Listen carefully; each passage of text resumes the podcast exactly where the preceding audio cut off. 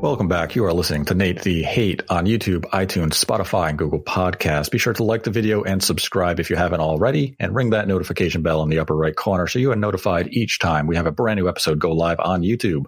And I'd like to welcome in my co-host, Modern Vintage Gamer. What's up, Nate? Great to be here.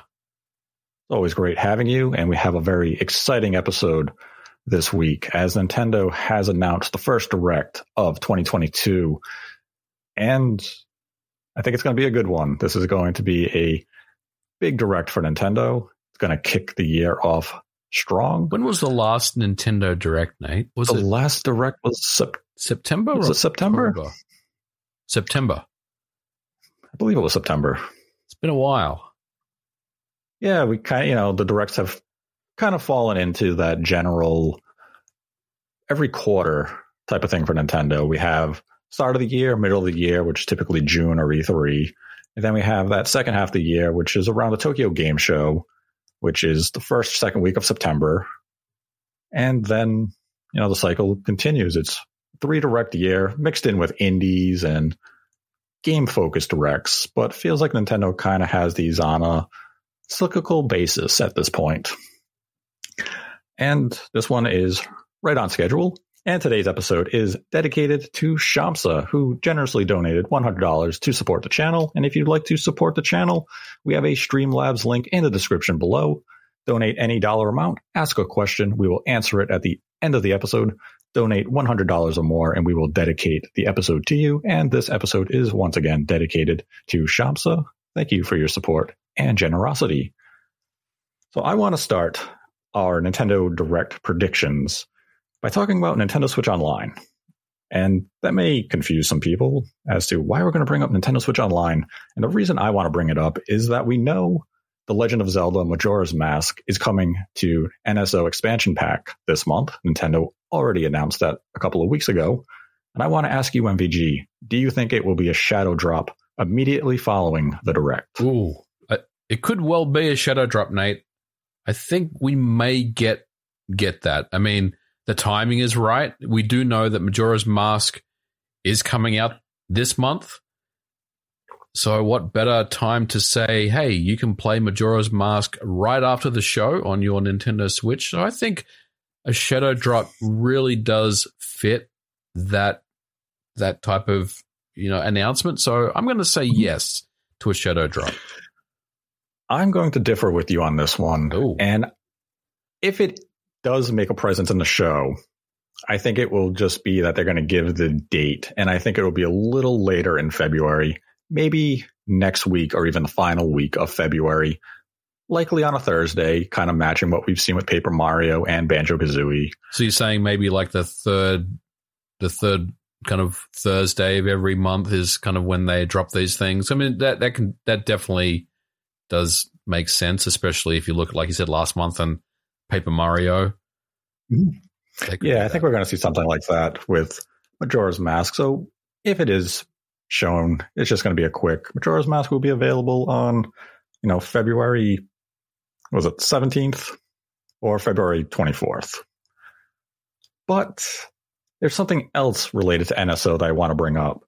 And I'm going to point to a tweet made by Andy Robinson of Video Game Chronicles, where on Friday tweeted, I wouldn't be surprised if a certain super spy returns in the next few weeks.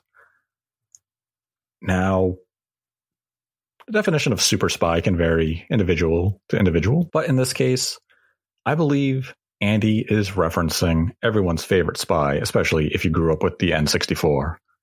007 James Bond. Whoa. Are you saying GoldenEye is a thing on the Switch? So this is something that I've definitely have wanted to discuss now for a couple of months.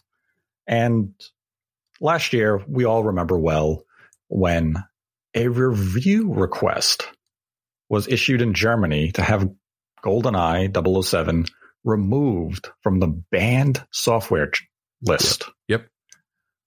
And everyone's saying, well, Nintendo must have requested that it be removed. Now, there was no definitive proof as to who requested the takedown or the re review to have the game removed. But I looked at some of the other games that were previously banned and removed. And these included titles like BloodRayne, Mhm. which, if you recall, just had HD re releases. Yes. So every game that had been reviewed and removed had a re release, all within roughly a year. So I investigated further. And GoldenEye is a title that Nintendo has intent to bring to Nintendo Switch in the calendar year of 2022. Now pair this Go on. with- Go on.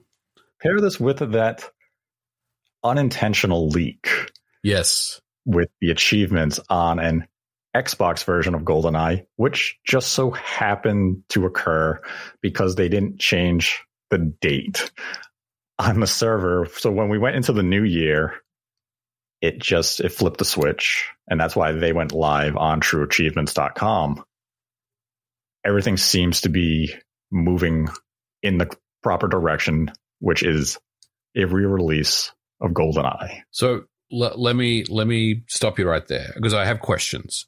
So are you saying that GoldenEye on the Switch, as far as you Mhm. believe or as far as you know, you're thinking it's going to be a re-release of that game based on what we saw from the Xbox achievement leak, whatever you want to call it, mess up that, that happened.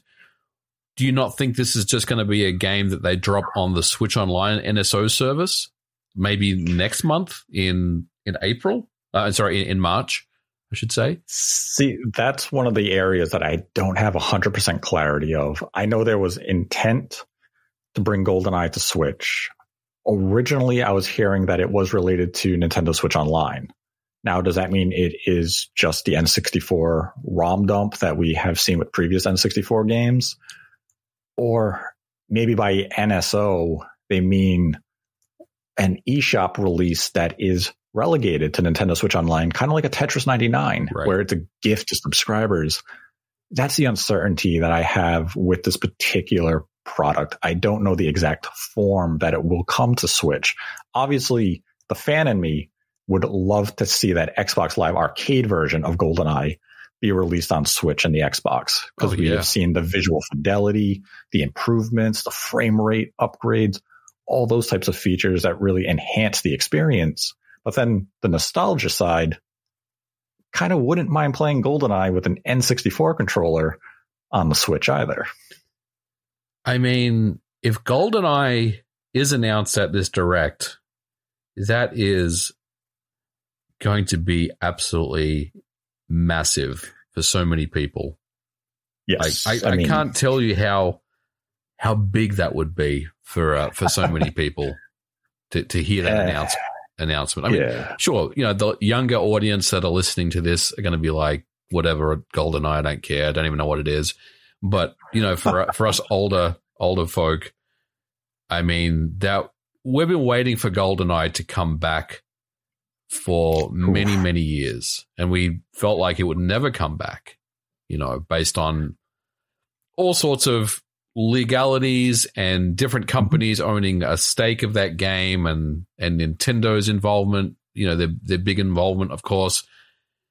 Uh, so to hear that there is potential that it may come back and, and Andy's kind of tweet is uh, is very exciting to hear about. So yeah, I mean, if we see GoldenEye at the direct, oh, I'm hyped. I mean, it feels like a good time to really introduce GoldenEye because the review took place back in October. We have the achievement link w- leak, which we mentioned. And just based on the scope of this release, it's really nothing major. This isn't something you need to hold until E3. Yeah, If it were a bigger remaster or a remake, I could see them wanting to wait till E3. Yep. But if this is really just, let's say the N64 ROM yeah, dumped on NSO and Xbox, this can just be a nice little, hey, this is coming out in right. March or whatever. And we have to also make note that this is the 25th anniversary of GoldenEye. Yes, So you want to celebrate this game. This was a major release back in 97. And if you're the bond license holders, be it the film, game, this is something you want to celebrate. You want to give this to your fans. So, I mean, it is a pure prediction that it shows up at the direct. The element that isn't a prediction is that I do know Nintendo has intent to do something with GoldenEye this year. Mhm. It's just a matter of when. Yeah, I mean, I think that makes sense too. You know, especially you know the Xbox achievement link is is something that's quite telling in that Mhm. you can't just put the Xbox version in a vacuum and say this is the only version that exists. I mean, you have to be thinking that there is a Switch version of that game as well. So yeah, I, I would Mhm. agree with that, Nate. We'll, we'll definitely see that at some point. Hopefully, hopefully the director is where we see it though. That would be man, that would be hype, really hype. If we see that that that intro of the spinning Nintendo logo and the Bond Ooh. intro, oh my god, Do, do. that would that would be that that would be insane, absolute insanity. Yeah, I mean, this is definitely this is one of those games that if I'm Nintendo, I want on I want on NSO because this will drive some expansion pack upgrades. Yep. GoldenEye online multiplayer. Ooh, Wow. incredible. But then again, as we can look at something like Mario Kart 64, you're going to have four player split screen while playing online. So you're going to have a lot of screen True. stealing there. true. Can't put up those cardboard boxes to block out your friend from looking. That is true. But I will say that the NSO is getting better. Nintendo has been putting the work in, and I, I have recently talked about that. Um, but going back to Majora's Mask for a moment, I Mhm. expect good things for Majora's, you know. Um, and, uh, you know, this episode is not to talk about the NSO. We'll definitely cover that uh, in a future episode. But yeah, Majora's for me is is something that'll definitely be at this direct. And I think it'll get shadow drop, but I also see your point that you know it may just be the third third week of the month like they've been doing in the past. Yeah, I, I expect it to just kind of drop a little later in the month. They've already announced that it's coming this month, so I think it's just going to drop kind of on their schedule. Now, if GoldenEye is at the direct and it is announced, I would anticipate that that would be the March release. I don't think they would, sh- unless they shadow drop it. Yeah. Well, I guess it can go in one of two ways, right? Like they, you know, they announce Majora, well, they they shadow drop Majoras for this month, and then they say, and next month a old favorite is coming back, and they show the GoldenEye intro, which again hype announcement, or they just show us the, I guess the remake of the game that they that was teased again from the Xbox achievement leak mm-hmm. that we kind of feel like is is also on the the Switch as well. And I guess that's the difficult part is what is the what is GoldenEye on the Switch? Is it just the N64 ROM or is it a you know, is Right. it the Xbox Live arcade version or is it a remake? What is it? So I guess hopefully we'll hear more about what what it is, you know. Yeah, I mean, it- it'd be great if it was at this direct. No promises. We will eventually hear of GoldenEye in 2022, but I think that would really start off the year well for Nintendo just to say we're bringing back GoldenEye in some form. Yeah. Let's go. Let's get excited. Now we can pivot into the real meat of the direct with some of our predictions of what will appear at the show this week. And let's start with a big game. And this is a game that we mentioned in our Nintendo 2022 predictions. And I'm going to bring up Metroid Prime 1 Remastered. Will it be announced at this first direct? Well, I mean, Dread uh, is doing well sales wise. Momentum is is still very high for Metroid. All things Metroid. It would be a pretty hype announcement to see Metroid Prime One. Mhm. But I don't know, Nate. I, I kind of feel like that this would be more of a E3 announcement, and I'm I'm not saying that with any level of you know certainty, but I'm not sure about Prime One at this direct. Uh, maybe it is an E3, but what what are your thoughts though? I mean, I, could I could go either way on this one, but if you if you know if you'd said throw some money down on it, I'd probably say E3 is likely when we would hear about Metroid Prime One. Yeah, this is one of those titles I'm definitely torn on. The game is slated for a second half of 2022 release, closer to the game's original release, which was Holiday 20 years ago on the GameCube. so I'm thinking that this is something that they're going to try to replicate best they can. Yeah. And I think they can hold it till E3, have a short marketing cycle for it because yep. Metroid Prime 1 is already regarded as one of the greatest games of all time. Yes. And doing this remastered with upgraded texture work and visuals and some quality of life changes just to make it feel a little more modern doesn't necessitate a nine month marketing cycle. Do the short marketing because Metroid Dread is also one of those cases of a short marketing cycle. It was announced at E3 and then released in October. I see no reason that Metroid Prime 1 can't undergo the exact same marketing plan. Yeah, I, w- I would agree with that. I-, I think E3 is likely where we'll see it. I mean, they could tease it at this direct and then say we will have more mm-hmm. to announce at E3, but I don't think so. I mean, I'm probably going to say no Metroid at this direct. We'll be back after a quick break. Ever thought modern video games should be more interesting? At the Gaming Blender, we take randomized genres, mechanics, and make a new game every episode. I've added permadeath. We have a survival game of a hardcore simulation, which could be House Flipper, and with the permadeath of XCOM. Then that all has to be an action adventure. Yes. Oh dear. Yes. And sometimes it doesn't quite work. And you you have a construction off over the course of the of the narrative. A construction off.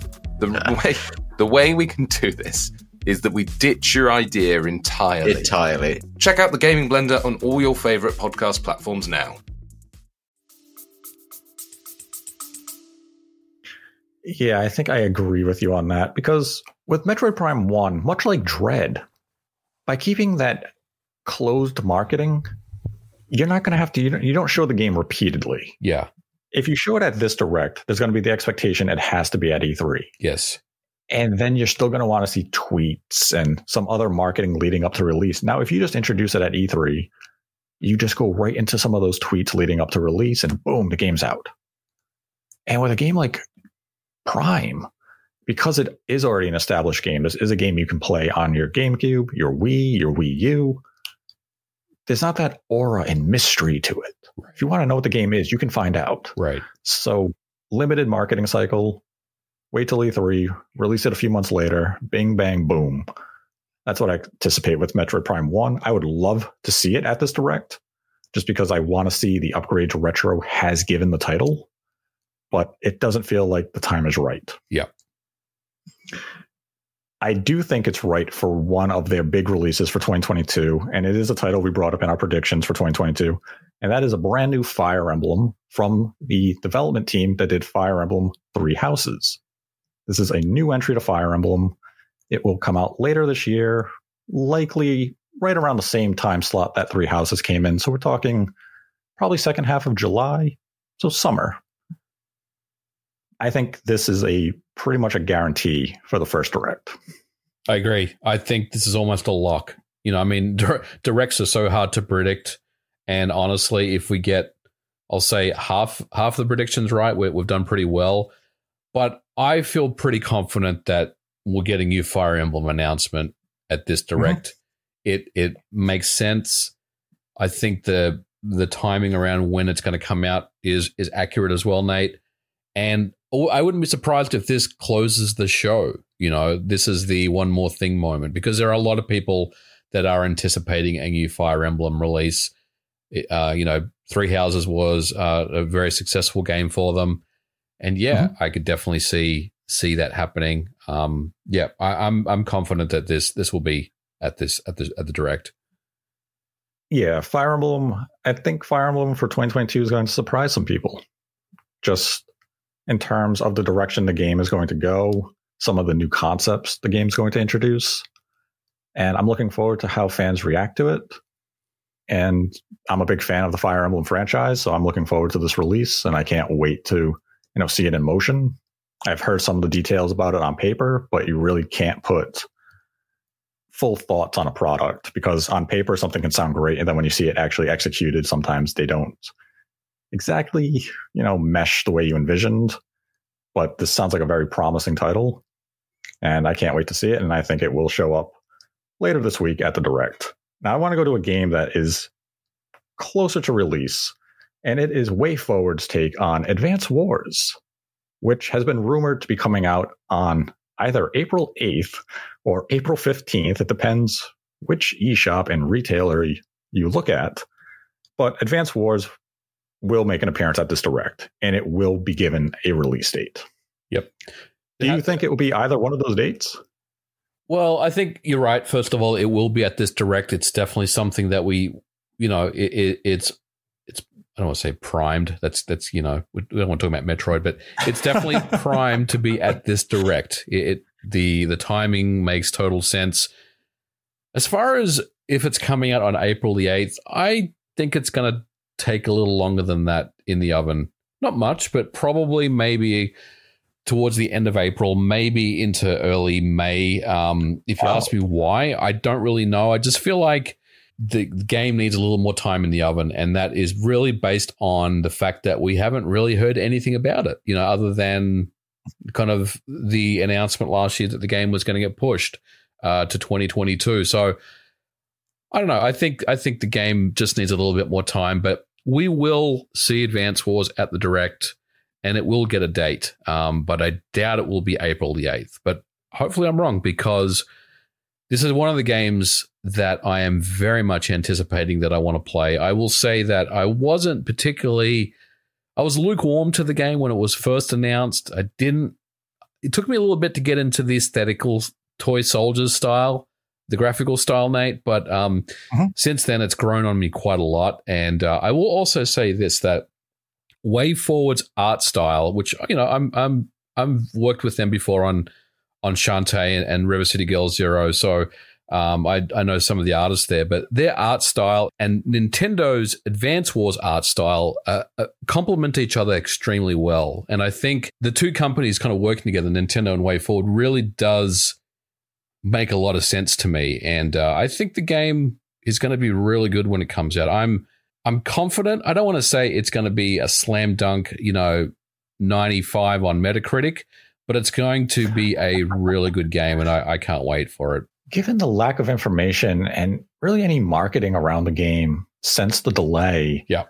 I could see it slide into the second half of April. And this is a big game. Like this is a big game not only for WayForward but for Nintendo, right? I mean, I know it's Advance Wars and maybe there's a there's a level of is this you know the the kind of the the A list um, round of games that you pick from? No, it's not. But this is also a pretty big title that I think Nintendo wants to sell a lot of copies of. And uh, yeah, as of right now, I mean, the marketing around this game is is non-existent, you know, and so I do think that we will get marketing around this game, and it will start to ramp up, and and maybe it'll start ramping up when the direct uh, happens. But honestly, I just think it's going to be a little longer before we see the game. Do you think they'll give us a demo before the full release?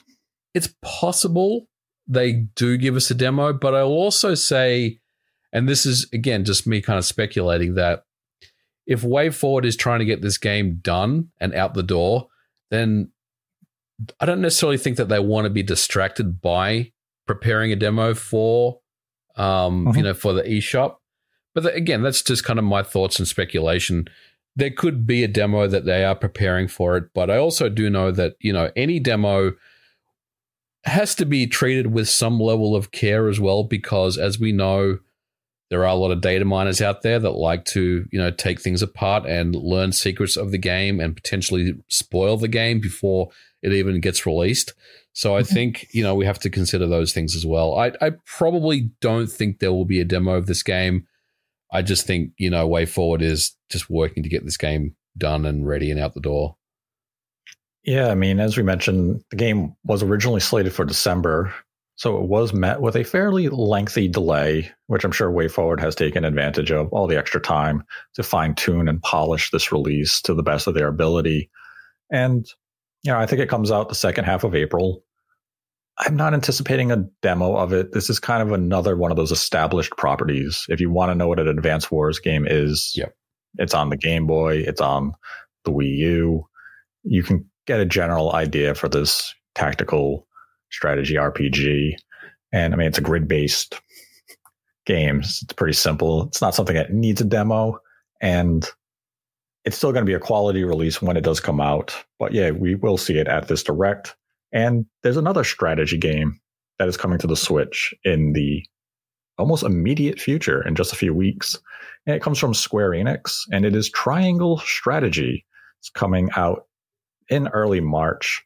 And this is another title that will very likely have some sort of appearance in the direct. And I think it's just going to be that last marketing push. And like Octopath Traveler, they're going to announce that there is a demo available immediately after the direct airs, and that the demo will be able to transfer your save data to the full game. This is something we've seen Square do numerous times, and there's no reason to expect any different with Triangle Strategy. Yep.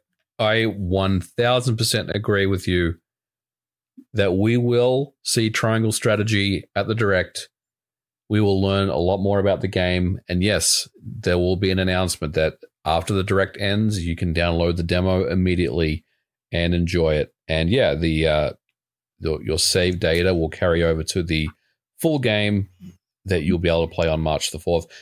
I think Triangle Strategy is um, a game that will do really well and um, I am probably going to pick it up myself and, and and give it a go. I think you know it's got enough of Final Fantasy Tactics in there to get me interested to learn more about it. So I will be picking this game up, and yeah, if there's that demo that does drop, I will be I'll be checking that out for sure. Now, staying on tune with Square Enix, I think it's time that Square Enix finally officially announces Final Fantasy Pixel Remaster for Nintendo Switch and other consoles during this direct. Final Fantasy VI and the prior games have all now been released on Steam and mobile, and I think it is time for Square to officially announce their intentions to bring all of those retro classics to consoles. And I think it's going to happen during the direct. Yeah, I mean, they have to, don't they? I mean, th- this is something that fans have wanted on the Switch since it was announced. And really, there's no reason why it hasn't come out yet, you know, other than I guess really just someone has to port these games to the Switch. But I mean, you have to think that these games have been available, at least internally on the Switch, for a while now. So again, I think this is a big announcement for a direct to see these games finally get announced. It kind of fits the mold of an early direct in the year as well um, that style of game. And uh, yeah, hopefully, I just want them to fix those ugly looking fonts that they have, and hopefully they will for the Switch version, um, especially on like the Switch Lite and the smaller screens. I'm not sure how that would translate, oh, but yeah. hopefully they will address some of the issues that that are on the Steam version. But look, those pixel remasters, I will say, have surprised me because when they were first announced, they got a lot of criticism for various reasons but ultimately they're I, they're pretty good remasters of of those earlier games. The, the sound is absolutely incredible in those in those versions, and having a collection of all those, a physical and potentially a physical collection of all those on the Switch would be something that I know a lot of fans would love, and I certainly would as well. So yeah, mm-hmm. bring it on on the direct. I think it's it's definitely a good prediction, Nate, and I would expect to see that as well. Yeah, I mean, I'm actually anticipating it to be a full collection. Yep. I think when it comes, they're going to have a retail release, and it's going to be all six games on a single game card. Sixty bucks. Yes. Well, I mean, uh, if it's if it's all six games, then sixty is uh, is a fair price, I think. Mm-hmm. I think that's how they're going to position it. They kind of put it out individually on Steam and mobile because that's how the game's development was going. And it's kind of like, we finished one and two, let's release them. And then they just made that progress. And now that they're all complete, they've been able to look at the releases, fine tune them here and there. And the perfected versions are going to be what we see on consoles. And they basically use the Steam and mobile releases as yep. Their testing ground. See how people gauged and reacted, made changes accordingly so that when they brought them to consoles, they have the good versions ready. Yeah, and that that strategy is not something that is really that uncommon. You know, I mean, I know that there are other developers out there that will release on PC first and kind of, you know, get uh, feedback from from their uh, their user base and and fix things up, patch things, and make sure that the game is is really in a good place, and then start moving over to console. You know, there's Mhm. definitely um, some merit in in the way you know in, in that methodology of, of of making games. Um, I know we did it with uh, Shadow Man. You know, we released Shadow Man on the PC for a year before we announced the Switch version, which just came out. Um, and by the time the Switch version has come out, it's you know all the bugs in that game are well and truly been fixed. So there's definitely you know a lot of lot of merit to to that way, and um, you know. Mhm.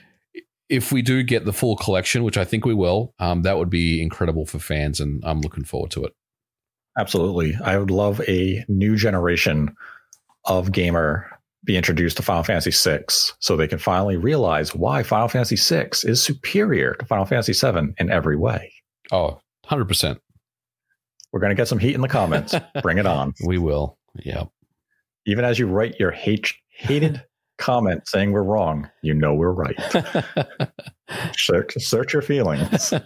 Just because Final Fantasy VII was your first Final Fantasy doesn't mean it's the best one. that is true. and sticking to Square Enix, I wouldn't be surprised if Life is Strange Remastered has some sort of appearance for the Switch here. The game just came out on PlayStation and Xbox platforms, but it was delayed on Switch until later this year. So maybe we get an update on the Switch version and the state that it's in. But at the same time, I could see this potentially just kind of being a Twitter type of drop or even something that is held until an E3 or a June direct where we get an update if that is closer to the actual release of the game. So I'm kind of indifferent on that particular title, hmm but it wouldn't surprise me if Life is Strange did make an appearance for Switch during this direct. Do they still do partner showcases, or are we not doing those anymore? Because that, that's kind of what I'm thinking for something like that. I don't think. I think they still do some of the minis. Yeah, Partner showcases, I don't think they've done since 2020, though. it's been a while. Yeah. Good. now, another game that is coming soon from a third party, and it is from good friends at Atlus, is Persona 4 Ultra Mix Arena. This was announced at the Game Awards. It's also coming to PlayStation. But there was that curious website leak for the game that showed Persona 4 as a pre order type of bonus with this particular game. And the fact that the game's coming out in just about a month, if Persona 4 is coming to Switch around the same time, you would think it has to make an appearance at this direct. Yeah. And I know you're a big advocate that Persona mainline will never come to Switch. yes, yes. uh, Ultra Ultra Mix for this direct sounds about right to me. So I'm going to say we're going to see it at the direct. I, I, th- no I think you're right. surprise. No surprise with Persona 4 I- Golden. I don't think so, Nate. Uh, and I'm not saying that just you know because I, I I'm choosing violence or um or whatever. I I just I mean I don't know. Like I feel like if it was gonna make an appearance on the Switch, we would have seen it by now. Mhm. I mean, so that's really what it all comes down to. Um, but you know we'll see. We'll see what happens. May get surprised. Maybe, maybe. We'll find out. But I'm going. I'm going to just stick with Ultramix and and no mainline Persona game on the Switch. But maybe on the Switch too, oh man. whenever that is. Discussion for another day. now we'll stick we'll stick to the third party for now for a little bit. And one game that I am anticipating will make an appearance at this direct, whether it's in a sizzle reel or just a quick blurb, is Batman Arkham Collection. Whoa, where's this This coming is- from now? This is something fans have been asking for for a long time. They want the Batman games, specifically the Arkham games, on the Switch. And Warner Brothers is finally going to answer those pleas. Wow, that would be um, That would be quite the announcement. Those games, I mean, we're talking about 360 and PS3 era games, at least initially. Arkham Asylum and, and and and whatnot. I mean, those games aren't aren't new, and you know we know that um, those era games can run on the Switch quite well. You know, we're talking about games that that came out around the same time as like Bioshock. You know, those games and and Borderlands Mhm. and those games run quite well on the Switch. I wouldn't expect this to be any different than that. I think they would be solid solid ports to the Switch and man, I got to be honest with you. If we got a Arkham collection or a trilogy on the Switch, that would be um, something I would be very into, and I'd definitely pick that up. I'd love to play the original game all over again on the Switch. Uh, I think that would be uh, quite a hype announcement. Yeah, Arkham Asylum is one of the best Metroidvanias to release in, you know, the last 20 years. And Arkham City is a fantastic game in its own right. But Arkham Asylum just holds a special place in my heart. I loved everything that game really did in terms of design. Do you think Virtuos is doing it? That would be my guess for the port studio handling this type of release. I think it would be a Virtuos project. Yeah, and I don't remember what engine the Arkham games were. I want to say they were UE3, but I could I be believe, wrong. yeah, I believe it were they were UE3, so they would require a little work because UE3 isn't technically support natively on the Switch. Well, the Bioshock games ran UE3 as well, so it kind of just Yes. gives more kind of point. You know, it, it points more fingers to Virtuos potentially handling the the job there, and they seem to do pretty good work. You know, with those UE3 engine games running on the Switch. So, man, I'd be pretty hyped if that that was announced. And Yeah, I think- finally, uh, you know, Batman Arkham games on, run on the Switch. That would be uh that's a big deal. Yeah, it'd be a nice, depending on the price point. I think it'd be a release that would get a lot of people excited because we haven't had a portable Batman game or a good portable Batman game in quite some time. And these are, again, established games. Their quality is known. And as long as they're priced fairly, I think a lot of fans would love to double dip and re experience these games. And I'm sure there's a lot of people out there who maybe never played the Arkham games. So if this is their first time diving into City and Asylum, Yep. they're in for a treat. And again, still sticking with some of the third party stuff.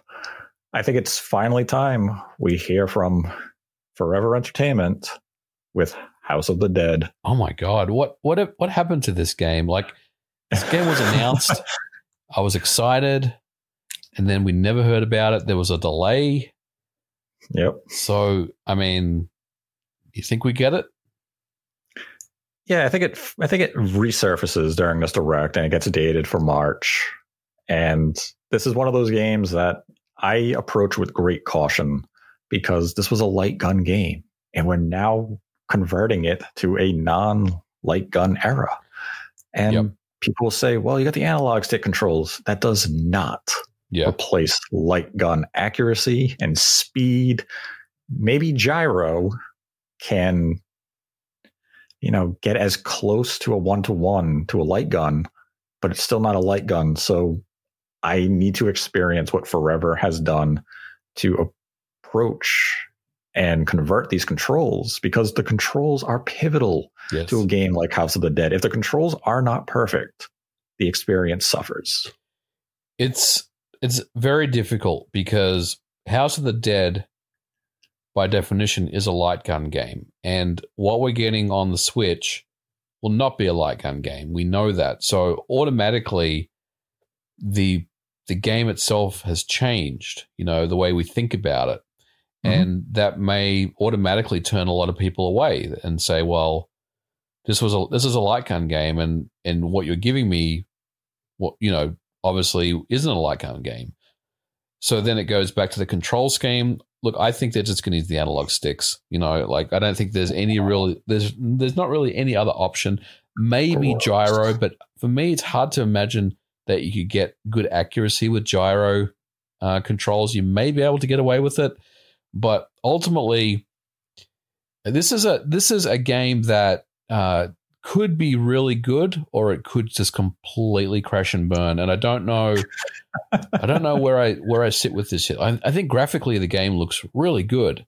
You know, I think I think they're doing all the right things graphically with this game.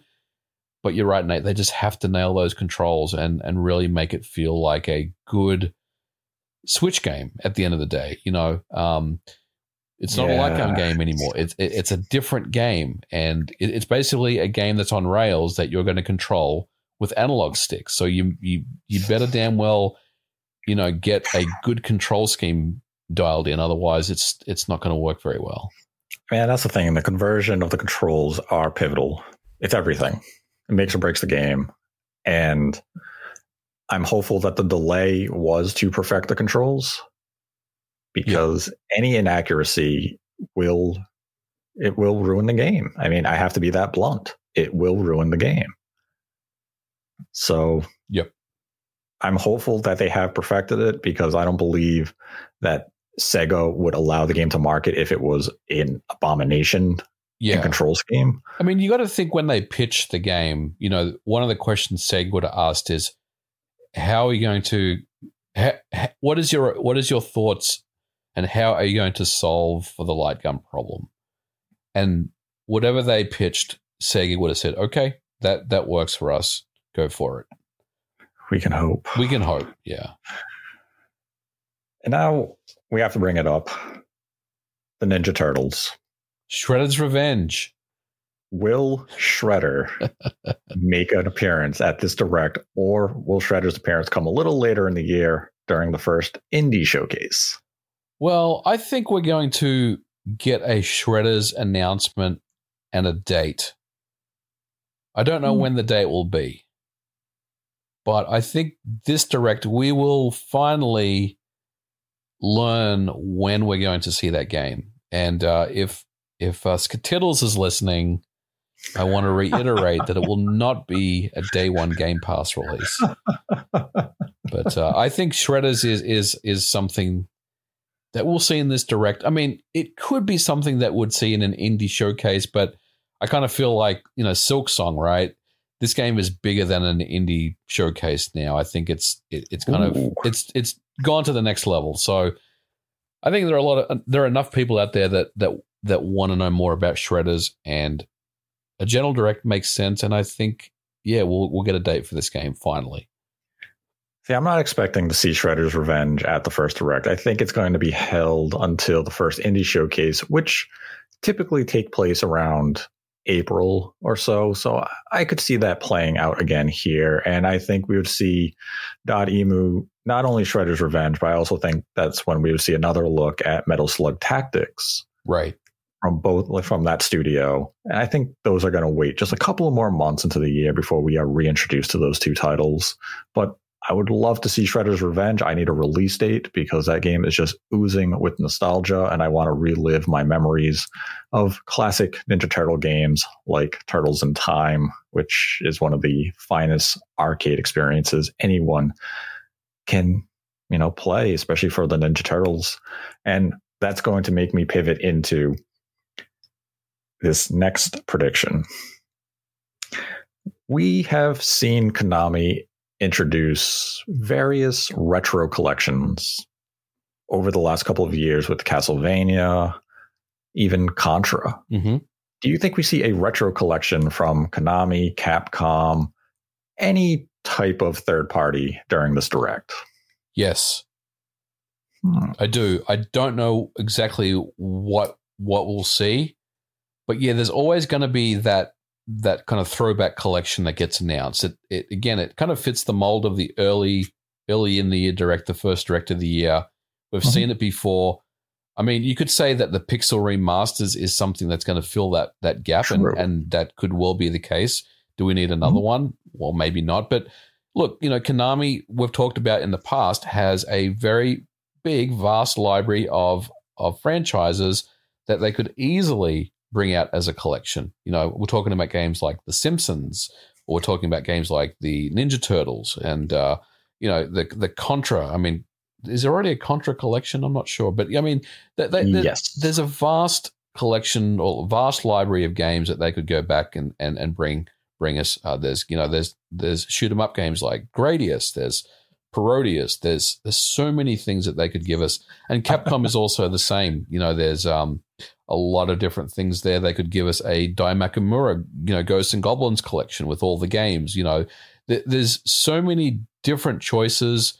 Um, and I think you know that that concept of bringing back old releases to modern audiences and giving them quality of life enhancements, uh, something I'm quite familiar with, obviously as well. I mean, there is definitely a market there, and I think we'll we'll see something from one of those companies, um, you know, as as a possible retro collection get announced. Because you brought up Capcom, I have to bring them up.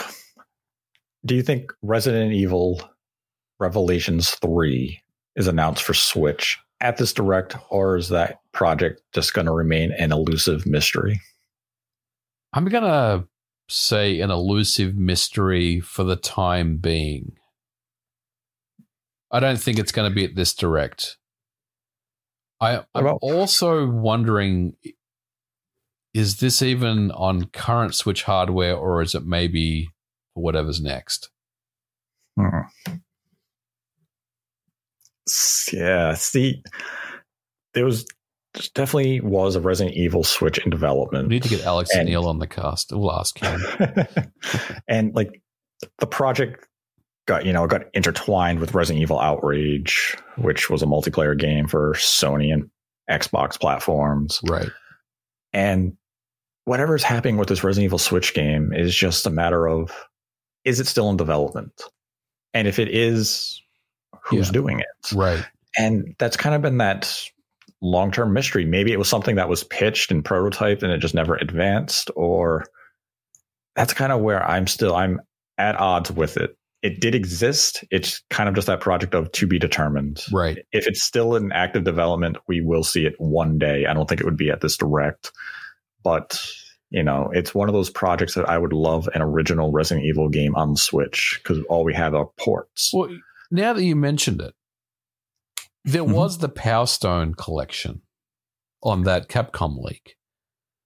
Yes. I mean, that's something going back to the the retro col- possible collections, right? Is, is something that could fit the mold. I'm not saying we're going to get a Power Stone announcement at this direct, but Hmm. something along those lines, I think we'll, we'll definitely see. That's not the Pixel remasters. Something else. Do you think Capcom shows us Monster Hunter DLC again? It comes out Um, later this summer, so They could. They could. They could very well do that, and it wouldn't surprise me, you know, if we saw more more of Monster Hunter. Obviously, it's been extremely successful for them, and they do Mhm. like to, you know, to showcase those things at at Nintendo Directs anyway. So I could I could see that as a thing. Yeah, I think that kind of fits well if Capcom is to have some representation in this direct. I wouldn't be surprised to see some new footage and some new information about the Monster Hunter expansion pack. Now, one last third party indie before we shift back to Nintendo, and it comes up every direct. You all you already made mention of the of this specific title, and it is Hollow Knight Silksong. Oh my god. Will it be at this direct? No, no, it won't be. I think it's better just to say no because you're probably going to be right. You know, on the off chance that it does get announced. Until you're not right. Until you're not right. And then, you know, you're not right once, right? Um, I don't think so, Nate. I mean, I don't even know what's happening with this game. None of us do.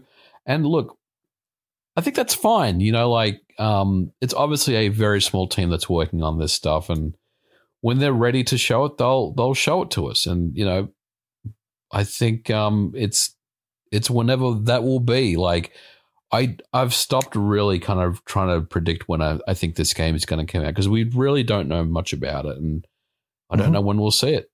You know, hopefully hopefully it is this year, and it would be really really awesome if it's in uh, in this direct. But as someone, if you ask me yes or no, I'm probably going to say no. See, the GeForce leak had it as a February 2022 release. And that's been something that people are clinging to as gospel, that it means it has to happen. But some of those dates in that leak weren't accurate, or it was the earliest possible date. Yeah. I feel like Silksong isn't going to be a shadow drop like the original Hollow Knight. It's going to get a little more of a marketing campaign leading up to release. Right. So right now, if it is in the direct, it's going to just be a trailer with a release date. My gut tells me it's not going to be at the show.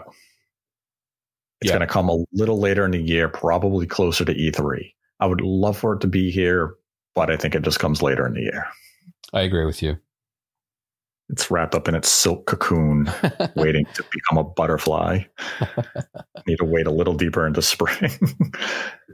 and now we can go back into some first party predictions. And this one isn't really a prediction by me. I believe the game is 100% lock for the direct. And it is the casual game that I discussed in the predictions video. Some people have figured it out. I've used the word everybody quite often. And that is a word you will see associated to this game. It is a sequel to a game nobody wants. And it has a lot of unique ideas that maybe people will become interested in. And it's a guy, I don't know why they made a sequel to this game. This doesn't sound very exciting at all, Nate. You should be. we- We're supposed to be getting people hyped about this direct. Not every game's a winner. Not everybody wins. Uh, yeah, this game should be announced at this direct, and people are going to say why. Some will say, I can't wait to get drunk and play this with friends. Some with, you know, young kids who just enjoy playing quirky, weird games together will probably say, yeah, it looks fun enough. But yeah, this casual game nobody asked for will be at the direct, and everybody is going to say, wow. Don't spend more than one to two minutes on this, please. so and so this this terrible game that you're talking about. When when are we when are we going to see this? Is is this a summer release or a holiday release? When I'd say late spring. So I'm I'm thinking May. okay. I have no idea what it is. Um, I'm I'm hoping you're not talking about a sequel to Clubhouse Games, which is one of my favorite games ever. No, that'd be hyped. Yeah, That'd be, that'd be hype. that would, Yeah, not a sequel to Clubhouse Games. Not even a sequel to Style Savvy. I love the Style Savvy games. They are fantastic. This is literally a sequel to a game nobody asked for. It's like Nintendogs or something. Or I think people want a new Nintendogs. Hmm. yeah, I think they do. Yeah, this is going to be a game that when it comes up on the screen, everybody's going to be saying, okay, one two, switch to something new. Hmm. Wonder what that could be. We'll find out soon. Quiver at the idea of the game. now, another game that is probably a 100% lock for this direct is Splatoon 3. Oh yeah, absolutely. And, you know, I'm anticipating that they're going to show a brand new trailer, probably with a mix of emphasis on the campaign as well as the multiplayer with some new maps, probably see some of the new weapons. And I think they give it a release date. My estimation would probably be first half of June or probably June to the first half of July, somewhere within that six week window. Yeah. And I think at this direct, they're going to give some vague details about an upcoming Splatfest. Right. Right. Yeah, Nate, I think this I think you're on the money with Splatoon 3. You know, obviously we saw it last year. Um, it's coming out this year. We don't know exactly when, but I think the timing sounds right. I think the direct this direct is is is the right time to show us more of the game and and basically let us know what to expect from Splatoon 3. And I think, yeah, I mean, it's probably the easiest prediction of this direct, in my opinion, to to come up Mhm. with. So yeah, I'm I'm looking forward to Splatoon Wow. three. I, I like the game quite a lot. Which one's easier, Splatoon 3 being in the direct or this one? Will Breath of the Wild 2 make an appearance? Ooh. See, I don't believe Breath of the Wild two is coming out this year. I've I've already said that a few times. Mhm. I think I'm not sure if you agree with me or not, but you you, you at least you question that, and, and that's fair because I mean they did say 2022, but based on the fact that it's not coming out this year, then I think we may actually see something from Breath of the Wild 2 at this direct.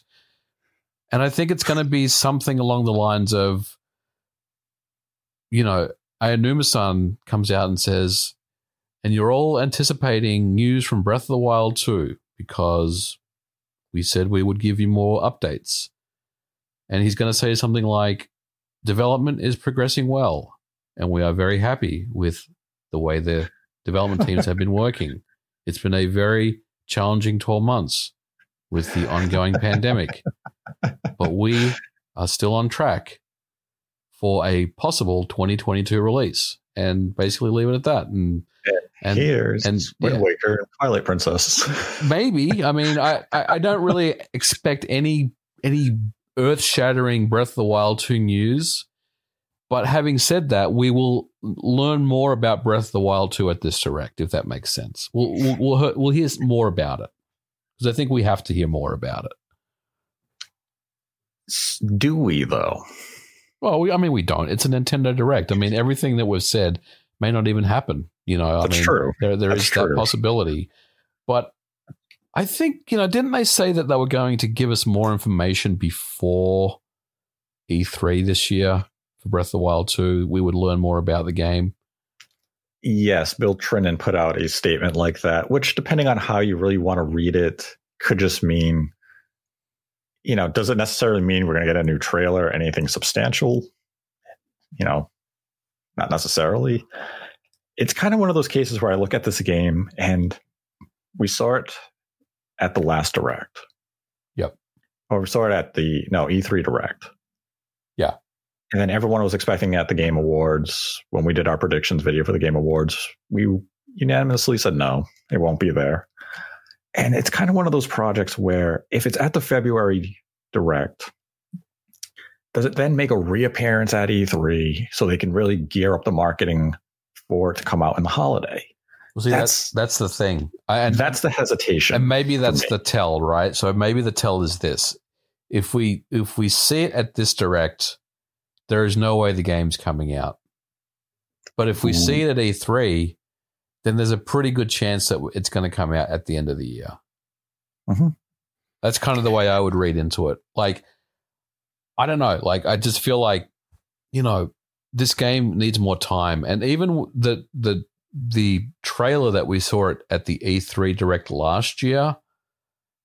I mean, we didn't really get to see much of that game, did we? What did we see? We saw a very well curated trailer of of some gameplay and and whatnot, but we didn't really learn too much more about the game itself, you know. And I kind of walked away feeling like, oh, this game needs more time. This game isn't ready.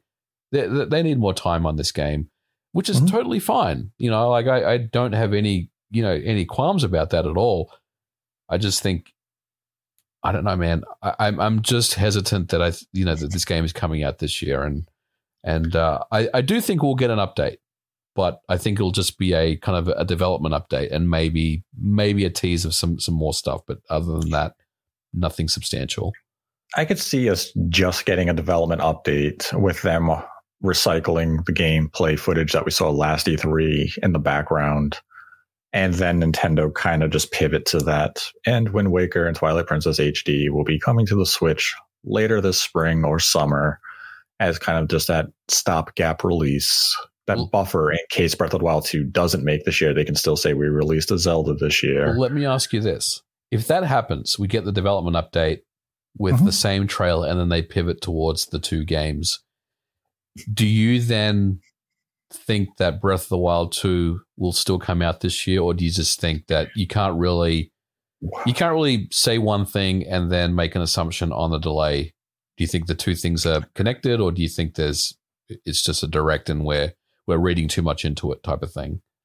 I think it will depend on what is said in the development update itself. If it feels kind of non-committal, where it's still kind of in the case of we're working hard on this project, we know you are eager to learn more about it. we hope to provide you with additional information at a later point this year, then I'm going to say, okay, it's not coming out in 2022. This game has slid into 2023, which, you know, as mentioned, is kind of the expectation of a lot of people at this point due to Nintendo's non-committal phrasing of targeting 2022. And yeah, they've reiterated that at the Game Awards and the 2022 trailer they released. And I'm sure internally that is still something that they are working towards. Mm-hmm. But it's just one of those projects that you can foresee a delay potentially succumbing to. Yeah. And I do, I'm definitely iffy on if it comes out this holiday. Right it just feels like that project is going to be delayed into 2023. Right. And I don't think anyone would get upset by it because it just feels as though it is the expectation at this point. And if it does come out in 2022, that is a pleasant surprise. Right. And and also to be clear, we're saying the word delay, but the, the game hasn't been dated. So it's it's a little unfair to say the game has been delayed. You know, True. other than the fact that they just they plastered 2022 on at the end of the trailer last year. Mm-hmm. Um but yeah, I mean, with no date, it's a little unfair to say that the game has been delayed technically. But yeah, I mean, you know, I I I don't think the game is going to come out, and that's you know, I, and and that's fine. You know, I think I think we're just going to have to wait a little longer, and and I'm happy to wait. You know, when when the time comes. Yeah, so that's like for this direct, if it has a presence, it's just going to be a quick development update. I don't think we're going to get a meaningful, substantial trailer in terms of content that's going to shed light on the story and further light on the gameplay concepts and mechanics that are going to be introduced. I think it's just going to be a very brief. Yep. Boom, boom, boom. We, we will talk to you at a later date just from that marketing standpoint, I don't see them doing consecutive showings of this game at February and right. June and then September, release in November. That's a lot. Yes. Not saying they cannot do it, but yeah. it just feels a little too much for a game that we saw several years ago and then didn't hear of again until this past E3. Yep. I just don't see them going full floodgates with information showcasing. So I'm reluctant to really commit to a meaningful showing at this particular direct. Now, another game that has returned to the shadows, but it did resurface last year, is Platinum Games Bayonetta 3, another title that is slated for 2022. To me, this game is something that will be held until E3 to make its next showing. Yeah, I would agree with you that we did get to see some of Bayonetta last year. We got a date of 2022.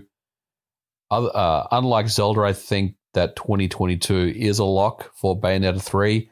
Mm-hmm. And you're probably right, Nate. This is more of an E3 uh, trailer, showcase, whatever you want to call it, rather than this this direct. Um, yeah, I mean, I think I think you know most fans of Bayonetta are probably going to anticipate that game coming out later mm-hmm. in the year. So there's really no reason to show it right now. I think, you know, we'll just have to wait a little longer until the middle of the year to see that game uh, get shown at a Nintendo Direct. Yeah, I think a June Direct for Bayonetta 3 is the best fitted presentation timing. This way, it's a little closer to the intended release window. They can go heavy with footage. They can do a treehouse yep. with some gameplay and really introduce all the mechanics to fans and the curious parties at play of how the game is going to perform and play on the Switch. And it just feels as though something that they'd want to make a spectacle of, not just like another, here's a quick trailer in the beginning year direct. I think it's something that they hold.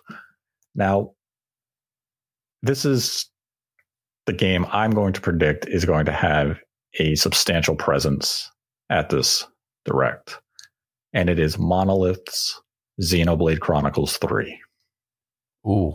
Yeah, this is uh this is a game that, you know, we've talked about before as well. Man, I mean, this and Fire Emblem would really get a lot of Switch fans excited if we got both of these.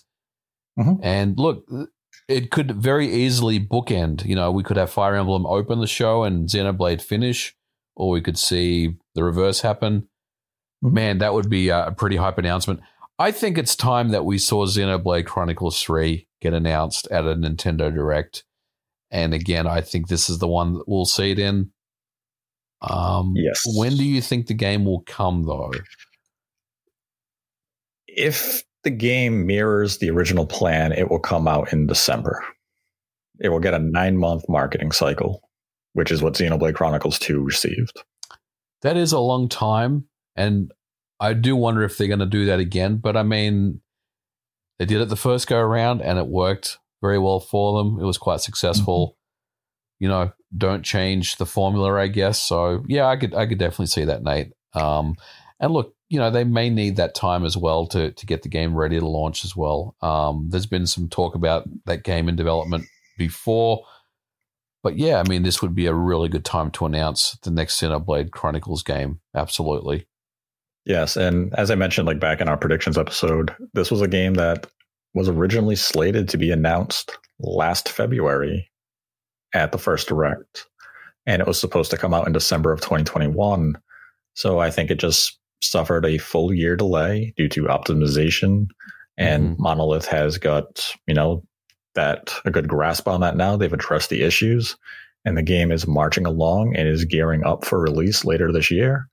And if you do, if you have a direct with Fire Emblem, Xenoblade Chronicles 3, Splatoon 3, really any Yeah. of the titles that we brought up already, and yeah, some of them are pre guaranteed titles like Advance Wars, Triangle Strategy, Splatoon 3. None of those are surprising. But I think a lot of fans would be surprised to see Fire Emblem and Xenoblade Chronicles 3 in a single direct. And I'm not even going to discount the possibility that another Fire Emblem game doesn't make an appearance at this direct. And it's another game that we talked about in the predictions. I wouldn't be surprised if we saw Nintendo really introduce the Fire Emblem for 2022, which is a brand new mainline game, Mm-hmm. and paired it next to the remake of Genealogy of the Holy War. I wouldn't be surprised if these two are announced together, but Genealogy of the Holy War will come out in 2023. Do I think that will happen? Not necessarily. That feels a little bit like Fire Emblem Overload, but I wouldn't discount the possibility. Yeah. And I mean, this is a pretty strong direct, whether Breath of the Wild 2 is there or not. This is catering to a lot of diverse flavors and software variety. And we have to bring up one final IP Mario.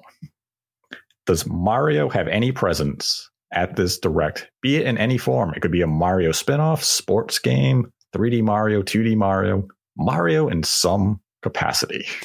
Uh, there'll be Mario in some capacity at this at this direct. what that will be, oh my god, Nate, who knows? I mean, they may show us a trailer of the movie, although that probably won't won't happen at this direct. I mean, probably later, like maybe the E3 direct, we'll get to see the movie trailer or something.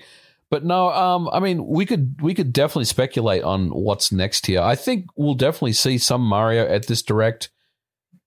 You know, it could be a tease of the next, you know, mainline 3D game. Doubtful because that's more of an E3 thing. There's been talk about a Mario sports game. I've heard stories about Mario Strikers. I mean, we could see something Mario related at this direct. Mhm. Um, and I'm going to, you know, if, if you're going to ask me yes or no, will we see Mario? Yes, we will. I don't know what it's going to be, though. Uh, I'm going to say a Mario sports game. Some type of I mean- Mario sports game. We've already gotten golf. We've already gotten tennis. Um, True. You know, Paper Mario. We've, we've seen that, of course. You Mhm. know, maybe maybe there's a, a Mario baseball or um, something. You know, Mario. Maybe you know. Again, Mario Strikers is something that has been talked about a lot. I'm not really sure if Mario Strikers is even a thing. I think that's more of a hopes and dreams thing versus a it's actually happening. I know Next Level Games. You know, there's talk that they're working on a Mario Strikers game, but I think we've talked about this before. How well would Mario Strikers, you know, work in 2022, Nate? Especially given the GameCube release, which, if you recall, has some stuff that Nintendo probably doesn't really care about bringing to a new audience. You don't, you don't, you don't think they want Waluigi doing the degeneration suck it? I don't think so. Um, but having said that, I mean, a, a- Strikers game, I mean, that'd be kind of cool to bring to a new audience. Um, So I don't know. I, I think we'll see something Mario related. I just don't know what that would be. What do you think? I mean, to answer your, you know, the question, do you think we'll see anything Mario related, and what do you think it will be? I mean, Mario Strikers would be my hope and dream would make an appearance at this direct because Next Level Games is due to show their new project. They have released a game like clockwork and they are right on cue for a new project to come out. Their last one was Luigi's Mansion 3, which was a huge success. Yep. Now that maybe they're working on a brand new Luigi's Mansion game. You know, there's no reason to discount that possibility after the massive sales the third one received. Mario Strikers would just be that dream come true for me. And yeah, there are some rumors out there that maybe Nintendo is doing a Mario baseball game. I would actually find that hilarious that Nintendo would release a Mario baseball game the exact same year that the Switch gets MLB the show. Yeah, I just thought about that. That would be kind of weird. Be like you had five years to make a baseball game, and you do it the year you get the base, you get the best baseball game on the market. Like talk about timing. But I mean, Mario probably does have some presence, whether it's a long term tease of just something that's coming out this holiday, be it a brand new 3D Mario. Something Mario probably does make an appearance. It could be something as simple as Charles Martinet coming on screen Yeah. to introduce a Yeah. tease that the Mario movie will be shown during the Super Bowl. Yeah. Uh, th- Like yeah, I agree. something minor like that, not necessarily a full game reveal, but it's probably something from Mario, I would think, because Mario Mario's kind of been a staple of Nintendo's first half of a calendar year, be it Super Mario Maker 2, Mario Golf, Mario Tennis, New Super Mario Deluxe U, Super Mario 3D World with Bowser's Fury. There's been a Mario every calendar year in those first six months.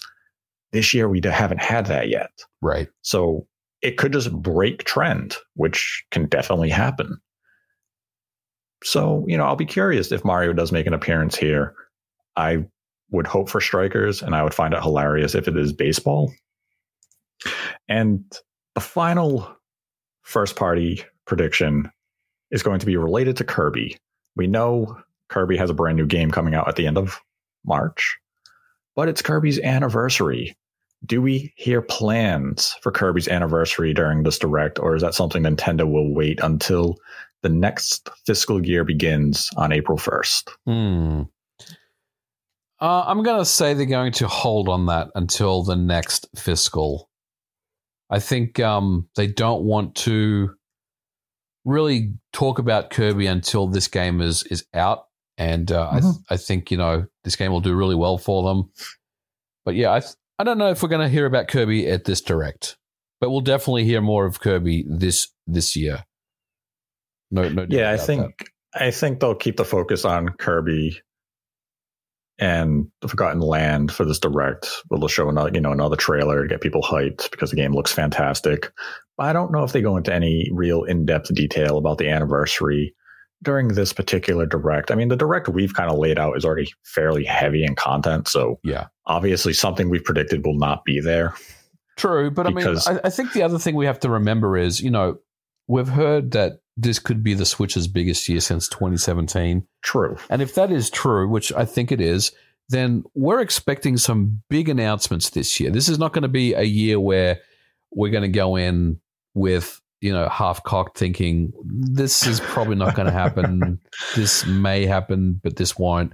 I mean, Mhm. we need to hear about, you know, Splatoon 3, Fire Emblem, Xenoblade Chronicles, you know, those big games, Metroid Right. Prime 1 you know, all that stuff uh, needs to be talked about. Breath of the Wild too. Uh, you know, Mhm. so if this truly is going to be the Switch's biggest year since 2017, then it starts with this direct, and you know, I think they need to set the trend for the for this year, and I think Nintendo will. I think this will be probably one of the. I don't want to over, overhype it because there's always you always walk away from a direct thinking that was pretty good, but you know, it wasn't as good as you know whatever, right? 2017 Right. direct or something.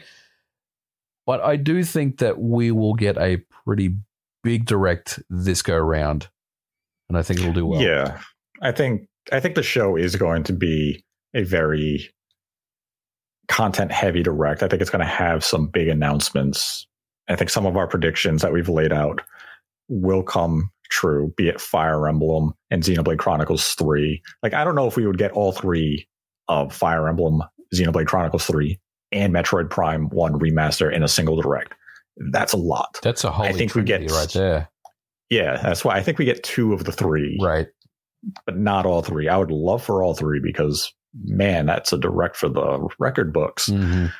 But I think Nintendo is definitely going to come heavy with content because, as you laid out, this is going to be a big year. Just from what we know is confirmed for 2022, it's already started off strong in this first half, and there's going to be big things in the second half. So it just feels as though Nintendo's going to have that steady, stable announcement flow of just boom, boom, boom.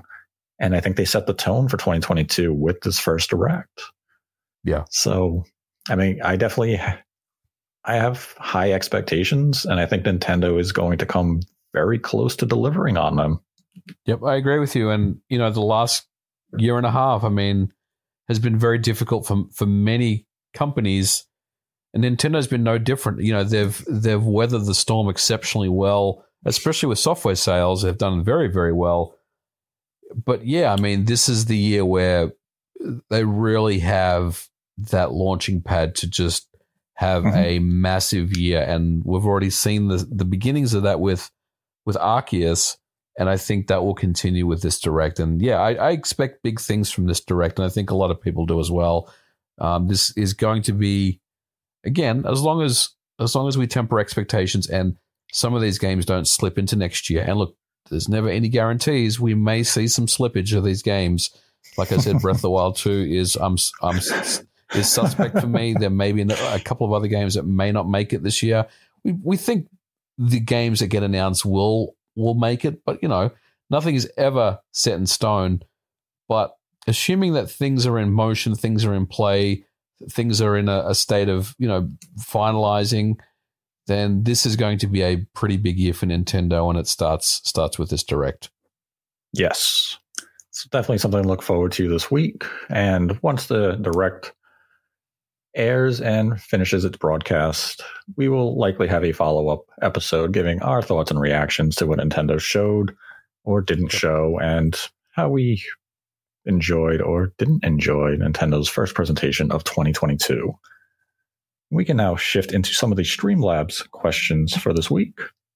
And our first question comes from Music Proposition, who writes My question is that while I appreciate the Switch's diverse lineup, I see many IPs get a lot of love Fire Emblem, Xenoblade, Splatoon, while others are just represented with a port 2D Mario, Donkey Kong, Mario Kart.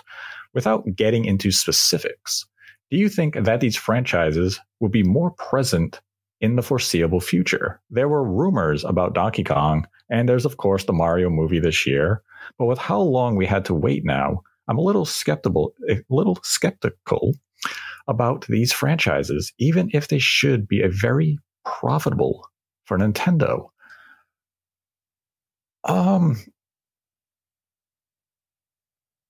I'm not sure about more present in the foreseeable future. The thing with titles like Donkey Kong, Mario Kart, or even a 2D Mario is that they still kind of trend, especially the 2D Marios and Mario Karts, is that they're still treated as kind of one of those one in a generation type releases.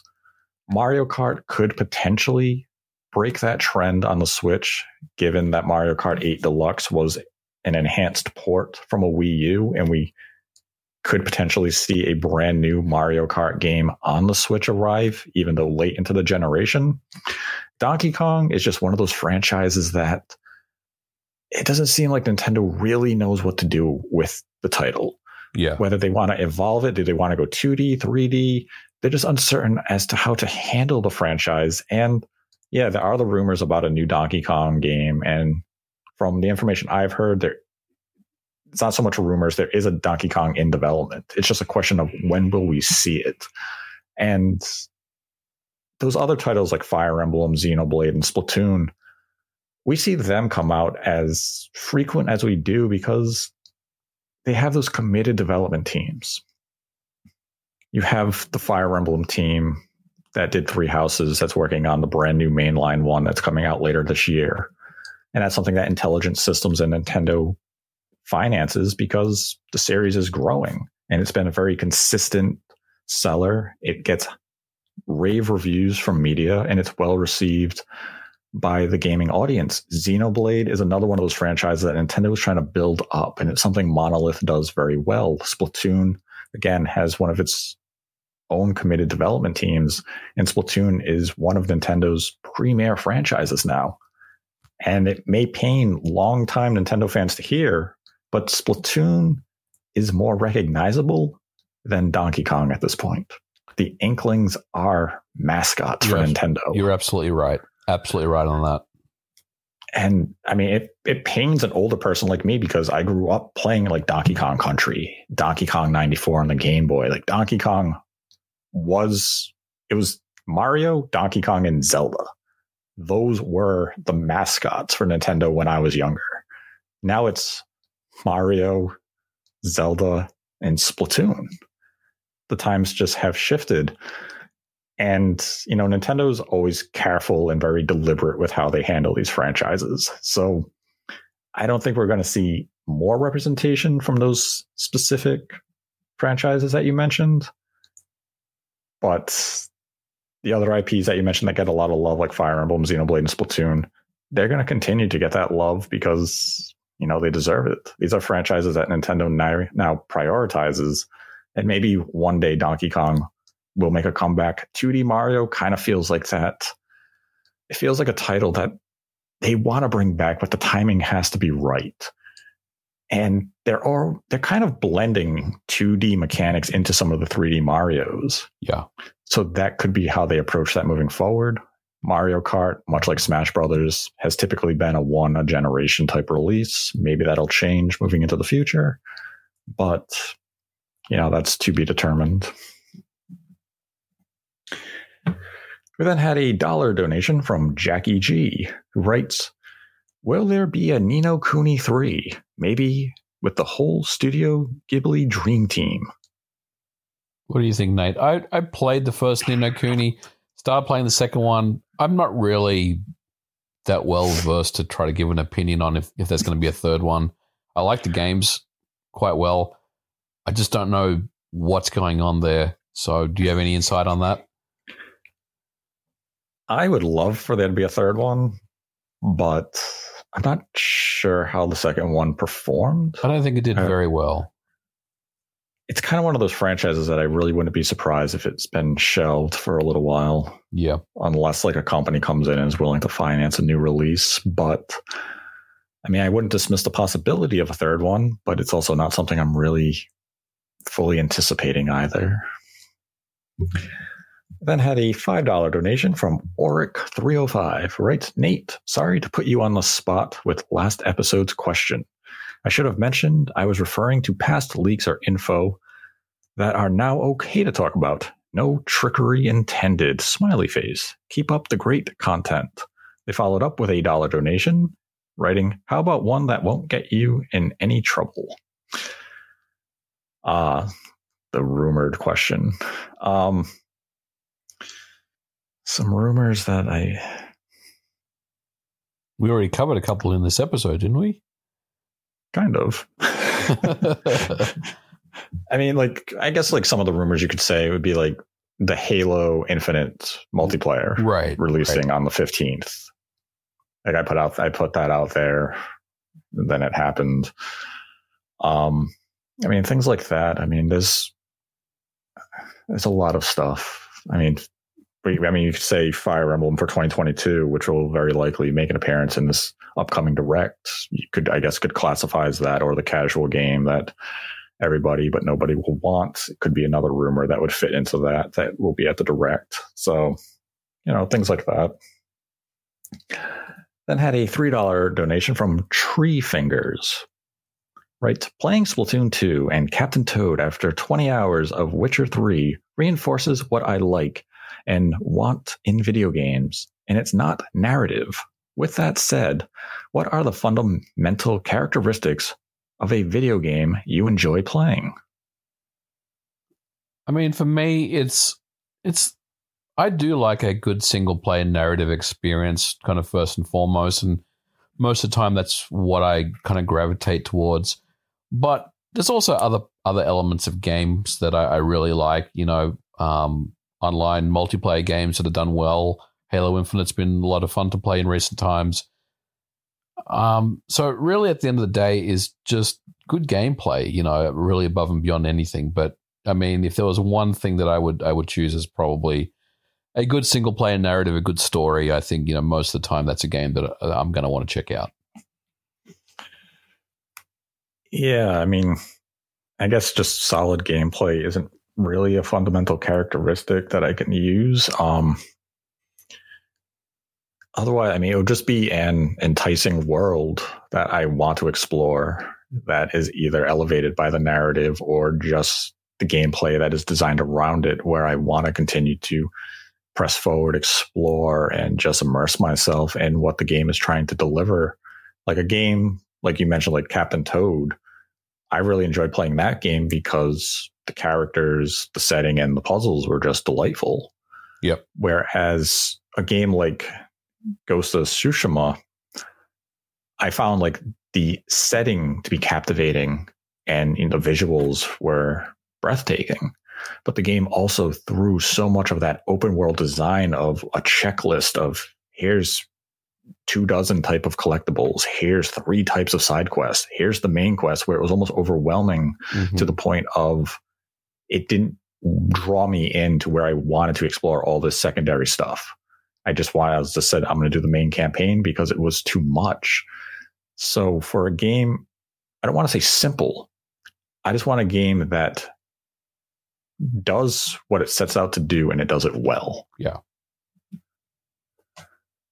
That had a dollar donation from Jackie G, who writes bonus question this week and a bit of a controversial one. What are your thoughts regarding Nintendo's purge of their OSTs on YouTube? Do you think they will ever give a better way to listen to their music? I think the what they've done is typical of Nintendo, where you know a few years will go by and nothing will happen. Then all of a sudden they just start throwing the ban hammer around and and striking channels and and and doing things. Mm-hmm. As someone who's been firsthand a, a target of that, I I know how it feels and I don't like it. I don't feel like Nintendo's ever going to change doing that. It's one of those things where everything seems like it's quieting and quieting down, and then all of a sudden they'll just, you know, claim thousands of videos, and it's almost kind of cyclical. You know, um, it kind of comes in waves. You just don't know when the next one's coming. So, how do I feel about it? It's kind of typical Nintendo business at the end of the day. What can they offer to, you know, to uh, you know, as their own kind of solution to that? Nothing. I don't think they're going to do anything about it. Like they don't, they don't need to do anything about it. Um, they should offer something, but they don't have to do that. As far as much as you know, we say that well, Nintendo's doing this because you know they're they're working on their own thing. I don't think they're doing any of that. I think ultimately, at the end of the day, they're just striking down. They're claiming uh, content that that belongs to them because that's what that's what Nintendo does, and I don't really wasn't really a big surprise when I saw saw read read about the story um, this week, and it is very sad that they're still doing the same shenanigans that they've always done. And, you know, it's one of those things that, that I've always felt like one day, I don't know when this is going to happen, but one day someone is going to, going to fight back, you know, and say, mm-hmm. okay, Nintendo, you want to, you want to go to war with me? Let's go. I'm going to get a lawyer. I'm going to, I'm going to come after you because this is wrong. But you know, there's obviously a lot of people don't have that type of money to invest in retaining good lawyers to fight Nintendo's lawyers. And I think mm-hmm. ultimately mm-hmm. they're the big evil corporation that's going to win every single time. And this is going to be an ongoing thing. And, you know, I don't really see it changing anytime soon. See, like, I, I get the side where people can say Nintendo has the legal right to do this. Yes, they do.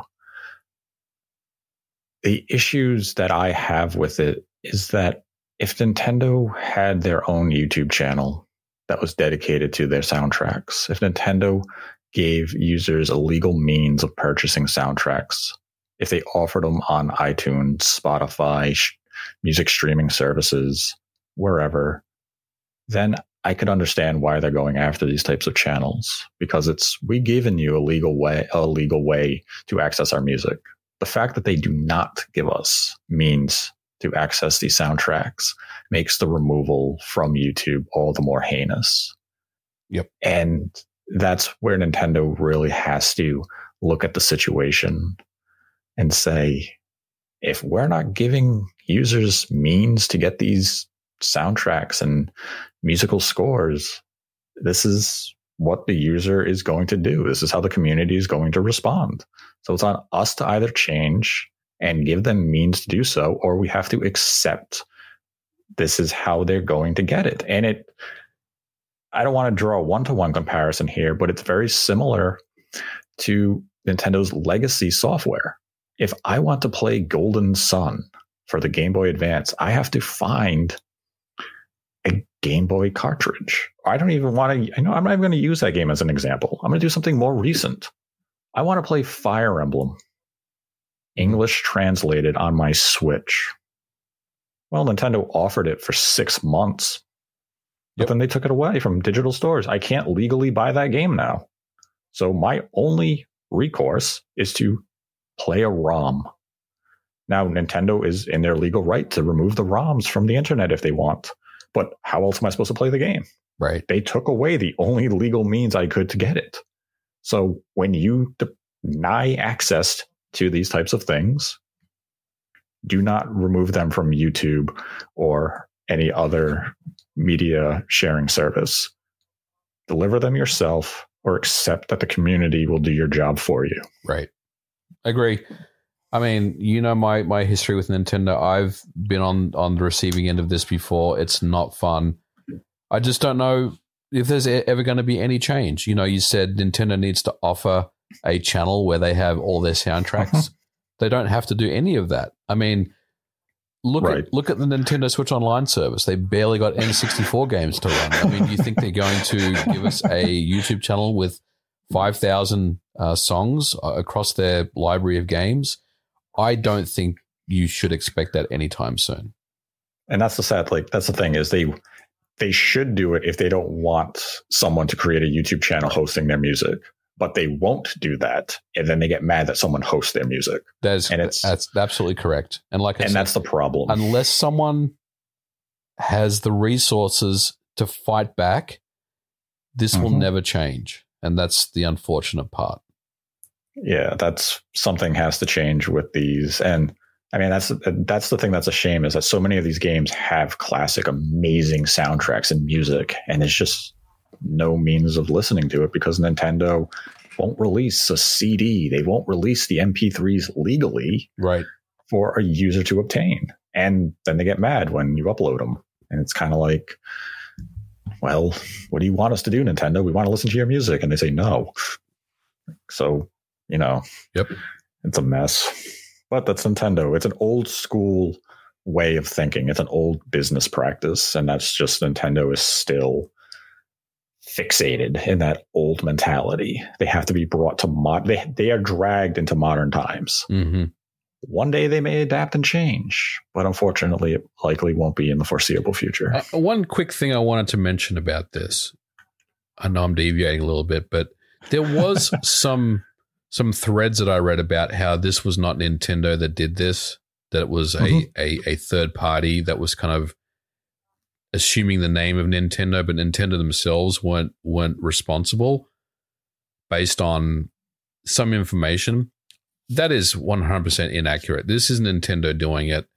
I know for a fact it is. I've been in trouble with Nintendo before, and the information that they presented to kind of convince people that it was maybe not Nintendo is is not accurate. I, I like I said, I've I've gone through this myself.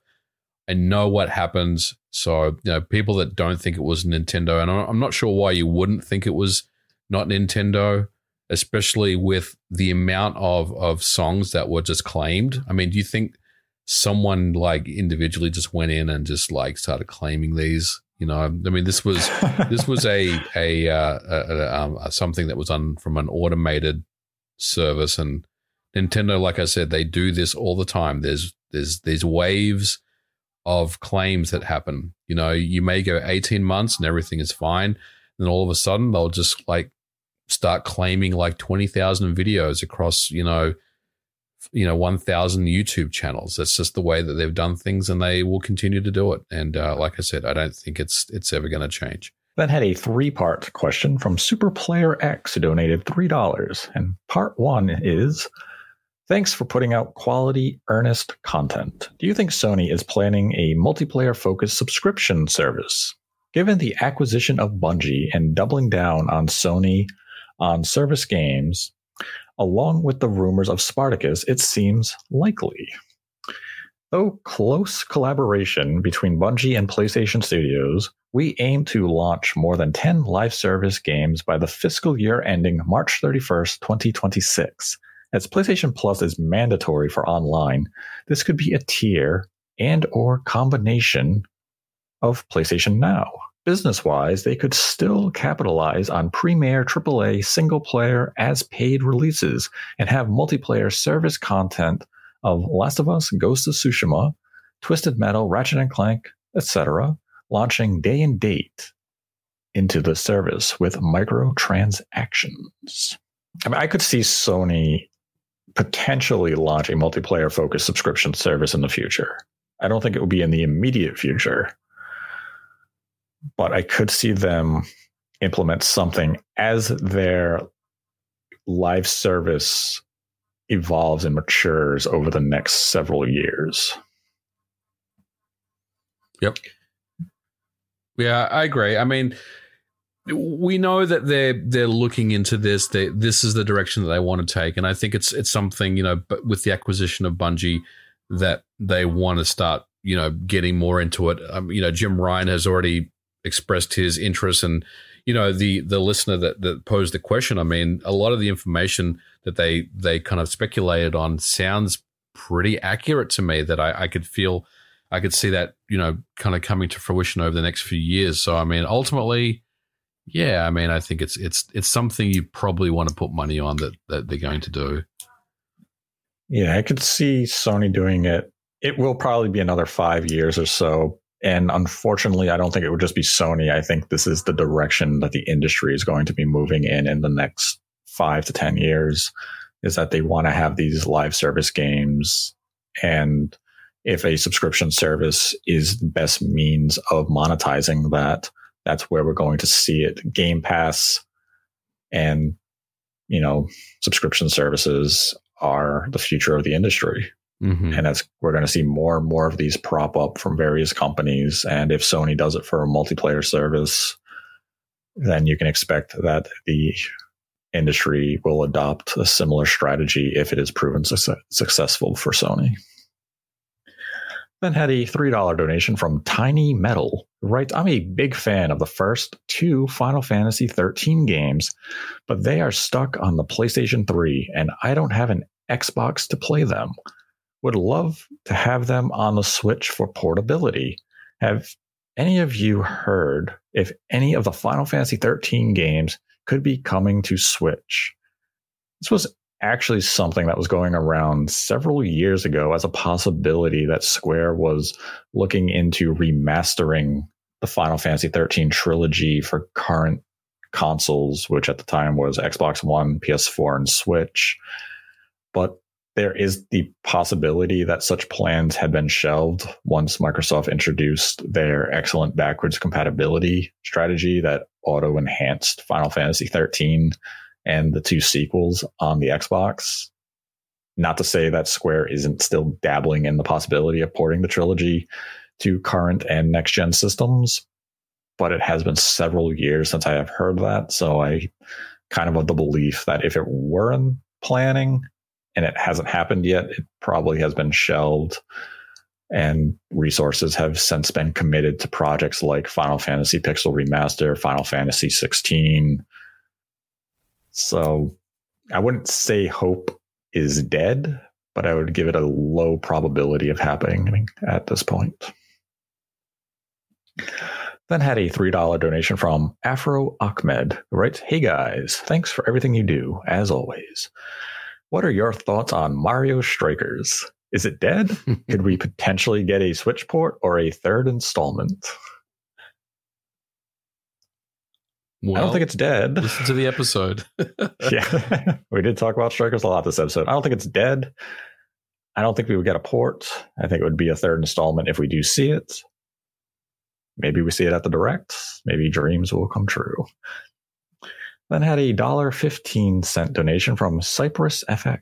He writes, "Hello guys. Will we see Zelda, Wind Waker, and Twilight Princess as part of a GameCube expansion to NSO in 2022, like Ocarina and Majora's Mask for N64, or in some other form?" if Wind Waker and Twilight Princess are to come to Switch, they will be a retail release Yeah. or retail and digital release of the HD re-releases from the Wii U.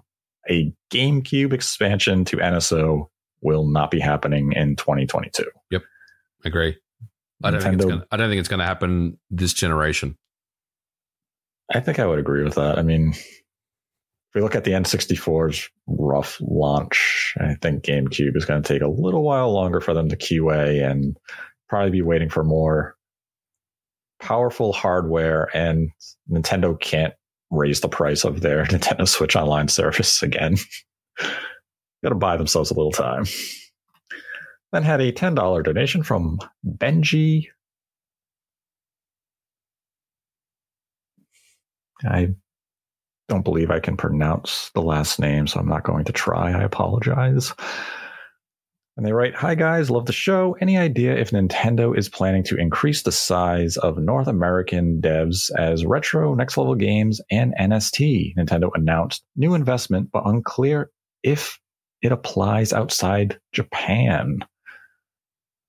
I'm sure, I mean, Retro and Next Level Games have expanded over the last several years. So, with additional funding going into them, they will continue to expand. It's really about Nintendo's vision for the studio. With Next Level Games now under Nintendo's umbrella, Nintendo will allocate additional financing to them so they can build up. They're never going to be like huge developers of thousands of employees, but they'll go into the several hundred employee numbers where they can take on two, maybe three projects and still be a team that Nintendo can look to for consistency and reliability. So I do expect that retro and next level games will grow at a moderate pace over the next several years due to Nintendo allocating additional funding. We then had a $5 donation from Dan, who writes, Thank you guys for great discussions and rumors that are solid. Here's hoping to a more powerful Switch in the future. Great platform. Yes, indeed. Absolutely. It's beginning to show its age a little bit, but sure Nintendo is aware of that. And that was the final Streamlabs question for this week. If you'd like to support the channel, we have a Streamlabs link in the description below. Donate any dollar amount, ask a question. We will answer it at the end of the episode. Donate $100 or more, and we will dedicate the episode to you. And this episode is once again dedicated to Shamsa. And I'd like to thank MVG for joining me as always. Always a pleasure, Nate. Thanks for having me on. And let us know your thoughts on the Nintendo Direct in the comment section below. Give us some of your predictions and let us know what you think of our predictions and if any of them will come true. And if you're looking forward to the casual game nobody wants. And until next time, continue to embrace the hate.